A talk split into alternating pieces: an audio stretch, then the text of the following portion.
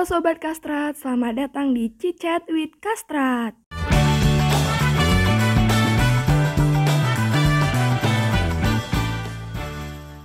Halo Sobat Kastrat di mana pun kalian berada. Uh, kita ini podcast Kastrat yang pertama yaitu di Cicat with Kastrat. Ini kita kedatangan nih temanku nih. Halo Gina. Hai, apa kabar Halo. Alhamdulillah nih baik. Gina gimana liburannya? Alhamdulillah, mulai bosan. Ya, kita harus persiapan kuliah online nih. Siap.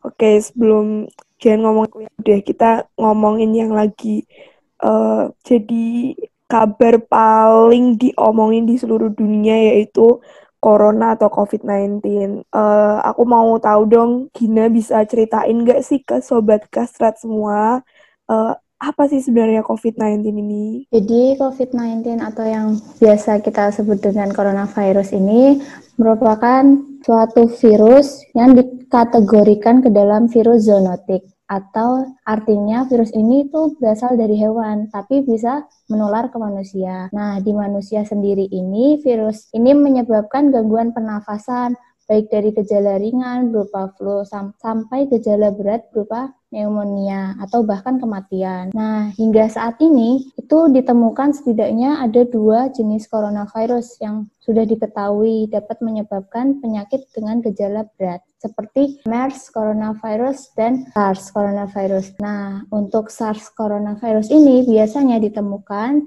dari hewan musang dan untuk MERS coronavirus sendiri berasal dari unta. Nah, kamu juga pernah dengar dong tentang kedua jenis virus ini yang dulu booming banget di tahun 2003-2004-an iya karena sih. Uh, aku pernah dengar banyak korban. Iya iya, aku pernah dengar walaupun nah, dulu kita masih kecil tapi ini ada virus nih yang bikin panik seluruh dunia yaitu jenis coronavirus yang paling baru ditemukan yang dinamakan dengan COVID-19 novel coronavirus. Kenapa demikian? Hmm. Karena virus ini ditemukan di akhir tahun 2019-an. Nah, di dalam namanya itu kan ada kata-kata novel yang berarti baru, berarti jenis baru yang baru ditemukan tahun 2019 atau biasa disebut juga dengan Wuhan coronavirus karena virus ini awal mulanya dari pasar yang berada di Wuhan, China. Oh iya iya, aku ini sih ngikutin si corona ini dari pertama. Itu emang sejak ditemuin di Wuhan tuh emang dia tuh kayak langsung booming gitu loh. Karena uh, dalam waktu singkat bisa makan korban yang banyak banget nih. Uh, karena ini ya dari berita-berita yang aku baca nih ya Gin, si corona ini tuh nyebarnya kan cepet banget. Uh, eh, BTW yeah. cara penularannya tuh gimana sih? Untuk cara penularannya itu bisa penularan dari hewan ke manusia atau biasanya dari manusia ke manusia. Untuk kasus terbesar di Indonesia ini biasanya ditemukan penularan dari manusia ke manusia. Nah, cara penularannya itu bisa melalui batuk, karena dengan batuk ini kita kan ngeluarin cairan nih dari mulut kita, apa yang hmm, biasa iya. disebut dengan droplet. Terus dengan bersin juga bisa. Terus karena dengan bersin itu kan akan menyebar melalui udara, kemudian yes, iya buang ingus sembarangan, terus nggak bersih. Terus virus ini juga dapat menular pada saat kita kontak secara langsung. Misalnya kita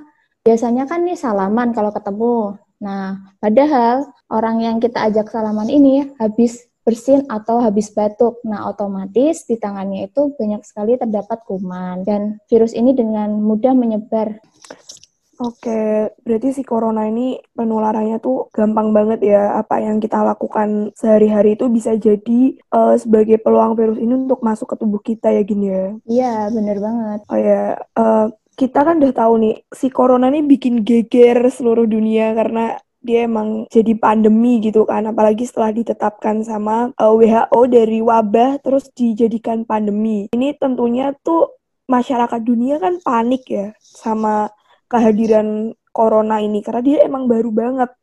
Terus kita biar nggak panik tapi tetap waspada. Kita kan harus tahu nih beberapa cara-cara pencegahan bisa dong Gina beritahu ke Sobat Kastrat yang dengerin podcast ini, gimana sih biar kita itu bisa uh, aman dari coronavirus ini gitu. Oke, untuk cara pencegahannya itu kita bisa lakuin beberapa cara. Yang pertama pastinya dengan rajin cuci tangan dengan sabun. Atau kalau sobat kastrat lagi di luar nih, lagi keluar rumah, itu bisa menggunakan hand sanitizer yang mengandung alkohol. Kemudian yang kedua yaitu kita bisa menerapkan etika batuk dan bersin yang benar. Kebanyakan orang kan biasanya batuk atau bersin itu nutupnya pakai terapak tangan.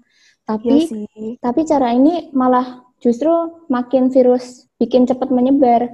Nah, cara yang baik itu dan yang benar itu kita batuk, terus kita tutup pakai siku, sehingga virus itu nggak ke mana-mana. Terus cara berikutnya itu bisa yang seperti tadi aku bilang, hindari kontak langsung dengan orang-orang yang jelas-jelas lagi flu atau demam atau dengan gejala corona. Kemudian hindari menyentuh mata, hidung, dan mulut karena mata, hidung, dan mulut ini merupakan jalan masuk virus untuk cepat masuk ke tubuh kita. Terus pakai masker, jangan lupa kalau pas keluar kan udah dikasih tahu sama pemerintah juga kalau harus pakai masker. Nah, untuk masker sendiri ini banyak jenisnya ya. Untuk apa masker, aja tuh Gin? Untuk masker N95 biasanya digunakan untuk tim medis. Nah, untuk kita yang uh, masyarakat biasa ini kita bisa mencegah corona dengan menggunakan masker kain. Uh, eh, BTW masker kain tuh ini ya, dia bisa dipakai lagi jadi lebih apa ramah lingkungan dan juga tentunya hemat budget banget kan? Iya, pasti. Oke. Okay.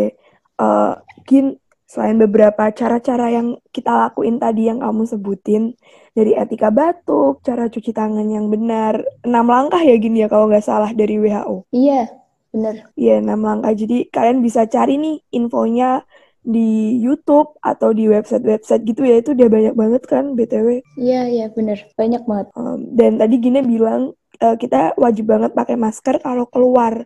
Karena itu udah jadi anjuran pemerintah dan uh, untuk mewajibkan masyarakat Indonesia untuk memakai masker ketika uh, keluar rumah atau beraktivitas di uh, luar rumah begitu kan?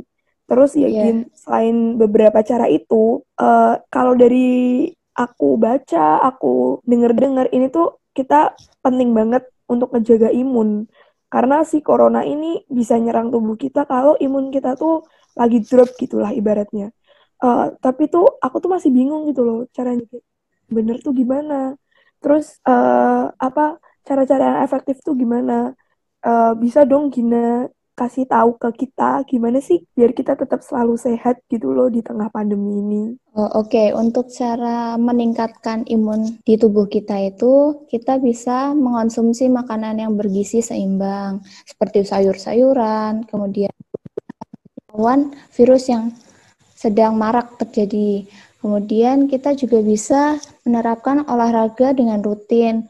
Kan biasanya olahraganya nih uh, mut-mutan. Nah, sekarang lebih diseringin lagi olahraganya. Terus kita karena kelamaan di rumah kan sering stres. Nah, sebaiknya kita, sebaiknya kita tuh mengontrol stres kita dengan hal-hal yang lebih positif seperti kan bentar lagi kita kuliah online nih. Nah, iya nih aku pusing banget sih. Nah, itu bisa cara untuk mengurangi stres kita juga. Terus kita biasanya uh, untuk masa-masa karantina ini kan kita biasanya begadang, nggak jelas main HP. Nah, untuk okay. cara yang bisa dilakuin itu istirahat yang cukup dengan waktu tidur 7 sampai 8 jam setiap harinya. Kemudian mengonsumsi vitamin-vitamin atau suplemen penunjang daya tubuh. Uh, Oke, okay. makasih Gina udah dikasih tahu. Aku mau curhat dikit nih. BTW aku juga sebenarnya agak males olahraga, tapi gara-gara pandemi ini paling enggak tuh aku ngelakuin olahraga yang ringan lah, kayak lihat-lihat di YouTube gitu kan. Makasih banget Gina udah dikasih tahu. Uh, terus tadi Gina kan ngomong nih, uh, kita juga perlu ngejaga tubuh kita biar nggak stres kan. Uh, aku mau tanya ke Gina, ini biasanya Gina di rumah selama masa karantina ini biar nggak stres tuh ngapain aja sih Gin? Biasanya untuk mengura mengurangi stres ya, kita itu bisa eksperimen, nyoba hal baru. Nah, kita nyoba masak-masak nih, kan lumayan bisa dapat makanan enak secara gratis kita masak sendiri kemudian kita juga bisa uh, berjemur setiap jam 10 pagi juga baik buat menunjang imunitas di tubuh kita. Oh iya sih. Terus kalau aku nih biasanya biar nggak stres ini lihat makeup tutorial. Kamu gitu juga nggak sih? Atau Iya. cewek-cewek lain juga? Bikin Itu- TikTok biasanya. Iya itu asik banget sih. Itu perlu ngeremajain diri sendiri di tengah pandemi ini. Oke, move ya. Dari topik pencegahan kita harus tahu dong biar lebih waspada tapi nggak panik gitu loh.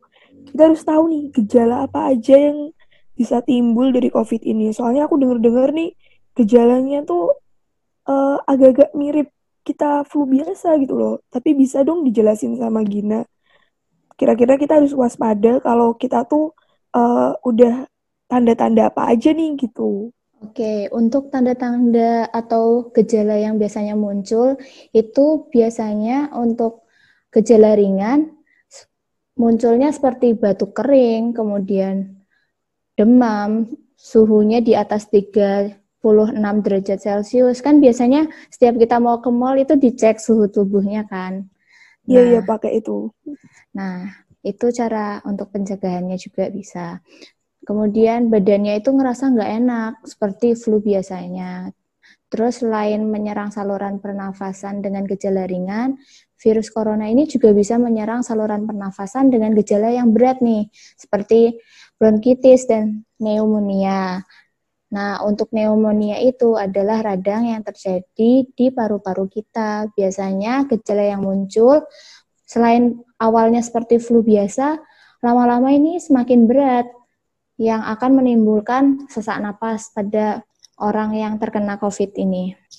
Oh iya, berarti gejalanya itu yang patut banget diwaspadain daripada flu lain tuh adanya sesak nafas ya gini ya. Ya, Oh, oke oke. Terus setelah kita tahu gejalanya nih ya, aku mau ngobrolin ini dong, apa namanya? Aku tuh sering baca tuh kan di Instagram, di Twitter kayak gitu tentang yang ini kayak pengelompokan pasiennya ada PDP, ODP kayak gitu. Tapi eh mungkin ada yang belum tahu juga kan. Terus ada yang belum ngerti. Mungkin kalau dijelasin Gina nih bisa tambah ngerti Sobat Kastrat yang dengerin podcast ini. Mau dong Gina dijelasin? Oke, untuk status pengelompokan pasien, pemerintah sendiri sudah menjelaskan tentang tingkatan status terkait corona sendiri atau COVID-19. Yang pertama itu ada istilah ODP atau orang dalam pemantauan. Nah, maksudnya di sini adalah orang dengan status ODP biasanya belum menunjukkan gejala sakit. Kemudian orang di kategori ini itu sempat pergi ke negara yang udah terkena virus corona ini atau melakukan kontak dengan orang yang sudah positif sehingga harus dilakukan pemantauan lebih lanjut. Kemudian istilah berikutnya yaitu PDP. PDP sendiri adalah pasien dalam pemantauan. Biasanya orang yang sudah menunjukkan gejala terjangkit corona seperti yang gejala tadi aku omongin. Iya, iya. Kemudian istilah lainnya itu ada suspek yang merupakan orang yang sudah menunjukkan gejala terjangkit corona dan juga diduga kuat sudah melakukan kontak dengan pasien positif COVID-19. Terus baru-baru ini juga ada istilah OTG. Nah, Wah, Istilah- tuh? OTG ini adalah orang tanpa gejala. Dalam status Kementerian Kesehatan Republik Indonesia atau Kemenkes menyebutkan bahwa OTG ini merupakan seseorang yang tidak memiliki gejala dan memiliki resiko tertular dari orang yang sudah positif corona. OTG sendiri juga punya riwayat kontak dengan orang yang sudah positif corona. Kemudian ada juga nih istilah baru atau yang disebut dengan biasanya eh, Apa tuh Gin? Bisa dikasih tahu nih buat Sobat Kastrat eh, yang dengerin podcast ini gitu. untuk geja untuk istilah lainnya yaitu namanya sil- silent speaker atau seseorang pembawa virus tapi tidak tampak pada dirinya. Nah, apabila dia berinteraksi sama orang lain nih, imunnya yang orang lain yang imun dengan imun dengan rendah, maka orang itu dapat tertular. Tapi orang ini tuh nggak punya gejala COVID. nggak nampak gejala-gejalanya. Oh iya ya, aku aku ngerti nih. Gini ya, apa orangnya itu dia tuh sebenarnya udah ada virus, soalnya dia udah terkontaminasi sama orang yang orang yang positif gitu kan. Tapi karena dia ini kuat, uh, dia tuh jadi nggak bereaksi ke tubuh dia. Tapi ketika dia uh, interaksi sama orang yang imunnya lebih rendah, bisa aja orang yang lebih rendah ini uh, tertular gitu secara nggak sadar gitu kan Iya nggak Iya, sih? iya bener. Hmm, jadi. Oh, Gina, aku jadi tahu nih ada namanya apa silent speaker ya. Aku baru tahu sih. Iya, Eh, terus ya, ini kan kita udah tahu nih dari apa sih corona, cara nularinya, pencegahannya, gejala, terus pemerintah itu ngebagi status pasien itu gimana.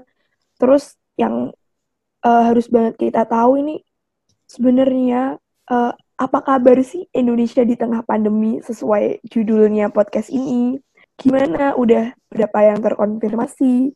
Soalnya aku agak parno nih update gitu. Tapi mungkin kalau Gina yang kasih tahu aku jadi uh, agak gak apa-apa gitu kalau denger Men, udah berapa sih Gin uh, baru-baru ini yang positif gitu?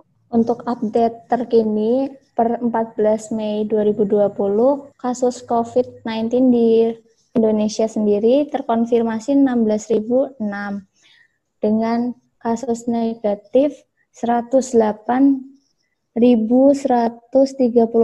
orang. Kemudian yang sembuh itu ada 3.518 orang dan yang meninggal sekitar 1.043 orang. Wah, udah ini ya udah jauh banget dari terakhir kali aku update sih. Tinggi yeah. banget ya berarti ini peningkatannya.